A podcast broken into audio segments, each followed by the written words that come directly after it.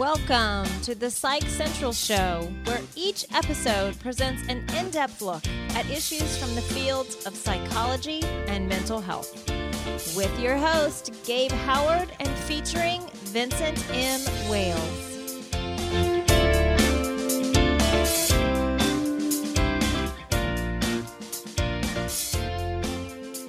Hello, everyone, and welcome to this week's episode of the Psych Central Show. We have a great guest for you this week. Paul Gionfriddo from Mental Health America, he's the CEO and president, has joined us to talk about what they're doing for Mental Health Month. Now, Paul, are you there? I am. Thanks for inviting me on. Oh, you're very welcome. And of course, I always have to say hello to Vin as well. He's always here, but he likes to be mentioned. Vin, say hey. Except when I'm not. except when you're not. All right. So, Paul, some of our listeners aren't familiar with Mental Health America. So, before we get started, can can you talk a little bit about what Mental Health America is, where they can find you online, and maybe just give a little history? Sure. Mental Health America is the oldest mental health advocacy organization in the United States. Uh, we were formed 108 years ago and for most of our life, we're the National Association for Mental Health or the National Mental Health Association. Uh, we rebranded, renamed ourselves about 10 years ago as Mental Health America, and we can be found at mentalhealthamerica.net, and 7 million people a year find us that way. Thank you. One of the cooler stories that I have learned along the way is about the Mental Health America Bell. Can, can you tell that story real quick? I, I, I think it's a good one. Yeah, uh, back in the olden days, right, people used to be chained and locked up in state mental hospitals. And in 1953, Mental Health America issued a call for all of those chains and shackles and went to a foundry in Maryland, had them melted down and recast into the Mental Health America Bell of Hope. It has been our symbol since 1953 and we continue to ring it at every one of our annual conferences and conventions. And many of our 200 affiliates around the nation um, also use that bell and ring it uh, as a bell of hope. Very nice. That's incredible. The the very first time I heard that story, it, it as somebody living with mental illness, and if I were born in a different era, uh, some of those shackles could have been mine. So it it it, it means a lot. Now, uh, Paul, you're the CEO and president. Tell us a little bit about yourself and and how you how you got here. You know that that story could take the entire time for this podcast, but to to shorten it as much as I can, I had no background or training in mental health at all. When I went to college, I was a philosophy major. Took all my courses in philosophy, religion, Latin, Greek, and English. Then was elected to the Connecticut State Legislature back in 1978, and as a 25 year old, was assigned mental health uh, to do, mental health policy to do, because nobody else wanted to do it. So I had to learn on the job. And five years later, my son Tim came along, and five years after that, around 1990, uh, to develop signs and symptoms of what would eventually be, be diagnosed as schizophrenia. So I had to learn on the job as a parent of somebody with a serious mental illness as well. And so my employment, my, my employment history, my, my work evolved over time. I ran nonprofits in Connecticut, in Texas, and in Florida. Um, stopped doing that a few years back, took some time off to write a book called Losing Tim How Our Health and Education Systems Failed My Son with Schizophrenia, and came to Mental Health America around the time that book was published back in 2014. And I've been doing this job for the last three years. Excellent. Excellent. The big question what are you guys doing for Mental Health Awareness Month? Well, Mental Health Awareness Month is our annual signature public education uh, campaign. We started this back in 1949, and it's become so ubiquitous that most people don't even realize that this is a Mental Health America flagship uh, kind of a program that we've got. Each year we pick a different theme, and the theme helps us create some materials that are relevant, particularly to young people. This year's theme is risky business, uh, but really it's an opportunity to talk about some of the earlier warning signs of serious mental illnesses and how young people in particular and the people who care about them can manage those symptoms, can, can deal with those signs and symptoms, and can move along pathways to recovery at the earliest possible time. Because what we believe in is prevention for all, early identification and intervention for those at risk, integrated services for those who need them, with recovery as always the goal. So while this year our theme is risky business, many of the uh, thousands of organizations that celebrate Mental Health Awareness Month with us pick other themes and focus on particular aspects of mental health and mental illness. And we're happy to promote those as well, just as we've been happy this year to enter into a partnership around real schizophrenia stories with Janssen Pharmaceuticals to be able to promote the actual awareness and opportunities for recovery that exist for people like my son Tim, who've got schizophrenia and who have a lot more hope these days than they may have once had back when they were chained and shackled in our state psychiatric hospitals. That's a lot. You guys do a lot. I, I want to clarify a real quick point and just make sure that I heard it correctly. Mental Health America started Mental Health Month in May? That's right. We did back in 1949. The first president to proclaim it uh, did so at our request. That was President Eisenhower back in 1953, same year that the uh, bell was cast, and it has been proclaimed by presidents ever since then, with President Trump continuing the tradition this year in proclaiming it as Mental Health Month again this time round. I was completely unaware of that. I've, I've been celebrating Mental Health Month for, well, since I was diagnosed, and I, I did not realize that it was a Mental Health America thing. So that's that's really yep. cool. Neither did I. That, that was that was news. That's very neat. So let's talk a little yeah, bit a lot more. Of people, yeah, a lot of people don't realize that. Yeah, uh, and don't, and, and part of that's good because it's become so ubiquitous. And I think that's just in, important to note that so many other organizations, so many other entities have picked up on this. But uh, to give ourselves some credit, uh, about 10,000 organizations. We have only 200 affiliates around the country, but about 10,000 organizations actually use our theme materials this year uh, in promoting Mental Health Awareness Month. That's incredible, very incredible, and and it shows the the power of working together. And I, am sure that those organizations, if they were here, they would thank you for the materials because it's it's always difficult to know what to do to make the biggest impact. So it's it's great that Mental Health America is driving that. And of course, one of the things you have is the the real schizophrenia stories. Can you can you talk more about that campaign, how it works? I, I know that there's a donation aspect. Yeah, but let me back up for a second to so people can really understand this. I think one of the breakthroughs that we've had in the last couple of years at Mental Health America is when we created what we call our before stage four umbrella. And for people who want to know about that concept, it's really a very simple one that because we have applied a danger to self or other standard in the United States as a matter of public policy, as a trigger to treatment, we've made mental illnesses the only chronic diseases of America that we wait till stage four to treat and then often inappropriately only through incarceration. And what we say at Mental Health America is we have to act before stage four. And I think that's an umbrella that, that organizations and entities, for profits, not for profits, anybody care, who cares about uh, mental health concerns have been able to adopt and to embrace over the course of the last couple of years. So let's look at something like Real Schizophrenia Stories with Janssen. This is an opportunity for people to go to this website, realschizophreniastories.com, and to actually look at a, a couple of very compelling narratives from people who have got schizophrenia who are really working in recovery from schizophrenia. You know, this isn't a death sentence. You know, my son has had schizophrenia for 25 years now. And people with schizophrenia continue to be able to make valuable contributions uh, to our society, and valuable contributions to other people. And real schizophrenia stories helps people understand that and see that. And one of the things that Janssen's done with us is to give us a donation, basically, uh, for everybody who goes and looks at some of these stories. I want people to look at the stories because they're stories of hope.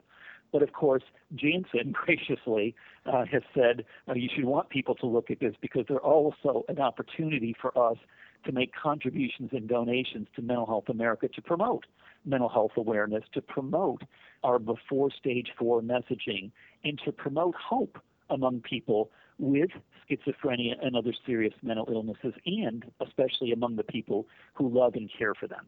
Many people are just not aware of these opportunities that are there, and these opportunities for hope, the kinds of breakthroughs that we're seeing in science, the kind of breakthroughs we're seeing in our recognition and understanding of schizophrenia and what schizophrenia and, and psychosis in general look like at the earliest stages. I mean, let me add just something to that. That we have an online screening program. you can find it on our website at mentalhealthamerica.net, or people can go directly to it at mhascreening.org. And over the course of the last three years, about two and a quarter million people have gone to our website and taken a screen. And what we've been learning from the people who go to our website and take a screen is this that fully two thirds or more of those people screen as positive or moderate to severe for the condition for which they screen. They might screen for depression, for bipolar, for PTSD, for psychosis, for any number of other conditions. So two thirds screen as positive or moderate to severe. Two thirds of those people say they have never been diagnosed with a mental health concern or condition as of yet. So this has become wow. the largest help seeking population anywhere in the United States. And what it's giving us is insights into what some of the earliest stages of schizophrenia feel like for individuals. And coupled with the science that is developing around the brain, when you can put that brain science together with what people are using, the words people are using to describe the symptoms and, that they have and the feelings that they have, I think we have there the opportunity really to, to have significant breakthroughs in the next several years, really, the next several months, next several years, to really go all in on earlier identification, earlier intervention. And this is going to mean better pathways to recovery, just as it has with every other chronic disease in America, like cancer, like heart disease, like diabetes, and other things. The earlier you recognize and identify them, the better off you are. We shouldn't have to wait 10 years like we did with my son before we get an accurate diagnosis and a great treatment. Now we have an opportunity to get accurate diagnosis earlier, and we have many, many more treatments, such as the treatments that are that are outlined. They're just an example of the treatments that are available to people in the real schizophrenia stories. Thank you, Paul. I I, I appreciate that. It, this is my next question is in, or my next comment rather, is in no way scientific, but when two thirds of the people are showing that they have moderate, severe, or something that they're self testing for, it, it kind of shows that they have an inkling that they might have this and it's coming out that they in fact do. So the education must be improving because, you know, again, 50 years ago, I, I don't think anybody would have even taken the test for mental illness because that was something that happened to other people. And, and here we are, like you said, two thirds are, well, essentially they're, they're proving to be accurate in their, their assessment, what they were looking for. Does that ring true for you? How do you see that from, from your perspective? Yeah, no, that's absolutely true. And and when you talk about the difference between 50 years ago and today, what makes it even more true is that three quarters of the people who take our mental health screens are under the age of 25. Now that makes sense if you think about the fact that half of mental illnesses emerge by the age of 14 and three quarters emerge by the age of 25. That three quarters of our screeners would also be under the age of 25. No, there's no question there's better recognition. There's no question that young people are understanding that they're feeling different from the way their peers feel, that the way their siblings feel, that the way they their, their parents tell them they ought to feel, and that they want to do something about it. People are willing more today than ever, especially young people, to seek out sources of information, help, and support, especially online and in, in social through social media. And that's one of the reasons why, you know, our social media following has increased in the last three years from 100,000 to about 350,000 people right now.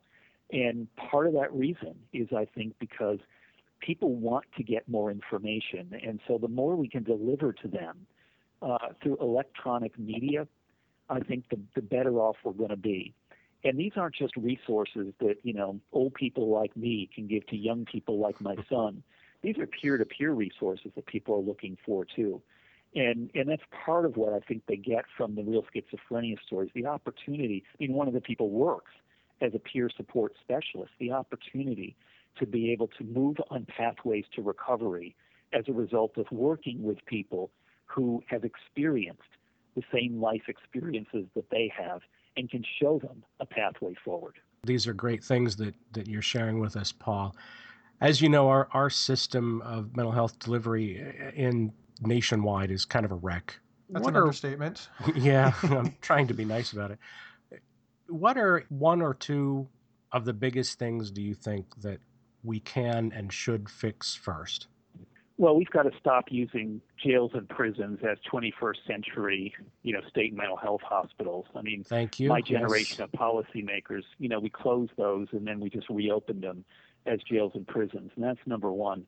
That's for adults. Number two is we've got to focus more on kids. We've got to be able to integrate what's going on in classrooms and kid with what's going on outside of the classrooms in kids' lives. Because if we don't intervene when kids are young, and and and are afraid, put our heads in the sand and are afraid to do so, then we're going to keep moving children along pathways to incarceration, hospitalization, and homelessness, which is pathway the pathway that my son was put on. So I would focus on those two things. Let's get people out of jails who shouldn't be there. Nonviolent offenders or serious mental illnesses who constitute the majority of people in our jails and prisons. It's number one. And number two, let's stop putting kids along pathways to jails, prisons, homelessness, and hospitalization by intervening better uh, when the symptoms are first emerging. Wonderful. Thank you.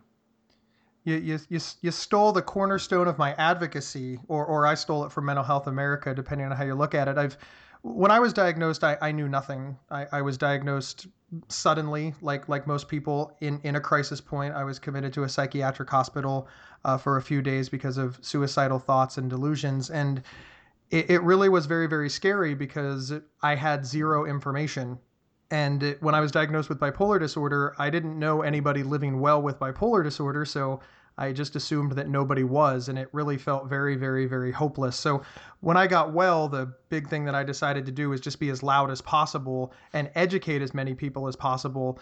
Not because I wanted people to be diagnosed with mental illness, but because if anybody was, they wouldn't think that they couldn't get better. They would think, oh, this is terrible, but I know this really loud red haired guy and he seems to be doing okay.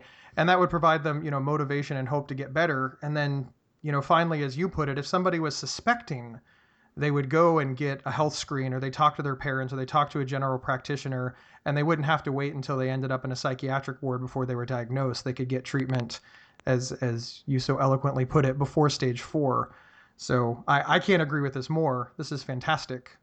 Well, your experience is exactly the way it currently should be. People learning from peers, people who have gone through it and come out the other end. And of course, we'd say that probably the first time you noticed that there was something going on was not when you had that crisis event.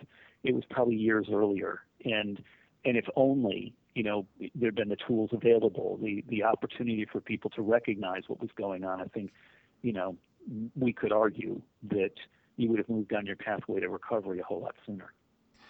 That is absolutely, you know, hindsight is always 2020. Me and my family, we spend a lot of time Monday morning quarterbacking this. That if we had only known, and then fill in the blank from there, because the signs were very, very obvious. So uh, I appreciate what you're doing. So, Paul, thank you so much for being on our show. Believe it or not, 20 minutes have just zoomed by that quickly. So we really appreciate it. Do you have any parting words for us? I just think that people ought to, as I say, always have hope. Um, you know, there's certain hashtags that we use at Mental Health America. Before stage four is one of them. A second one is fight in the open because it's so critical that we share our stories, you know, share our narratives, you know, have these real schizophrenia stories and other stories as well. And then the third and I think most critical and important hashtag for anybody who's experiencing a mental health concern is the hashtag always hope because there is always hope. Well, thank you so much. Paul, we appreciate you being on the show. For everybody else, if you are an iTunes subscriber, please like us, share us, tell all of your friends, and, you know, hang out with us as much as possible. Vin and I are fun. So for Psych Central, we will see you all next week. Thanks, everyone. PsychCentral.com is the internet's oldest and largest independent mental health website. Psych Central is overseen by Dr. John Grohol, a mental health expert and one of the pioneering leaders in online mental health. Our host, Gabe Howard, is a professional speaker, award winning writer, and mental health advocate. You can find more information on Gabe and his work at gabehoward.com. Vincent M. Wales is an award winning speculative fiction novelist and suicide prevention crisis counselor. You can find more information on Vincent at vincentmwales.com. If you have feedback about the show, please email talkback at psychcentral.com.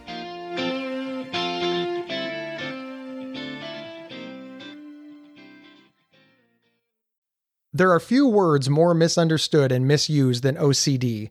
Imagine having unwanted thoughts stuck in your head all day, no matter how hard you try to make them go away, and then having to pretend that everything is okay despite having to feel crippled inside. That's OCD. 1 in 40 people suffer from it globally, but there's hope. If you have OCD and need help, you can get better with specialized treatment. NoCD offers effective, affordable, and convenient treatment for OCD and is covered by many major insurance plans. Go to nocd.com to learn more. That's nocd.com.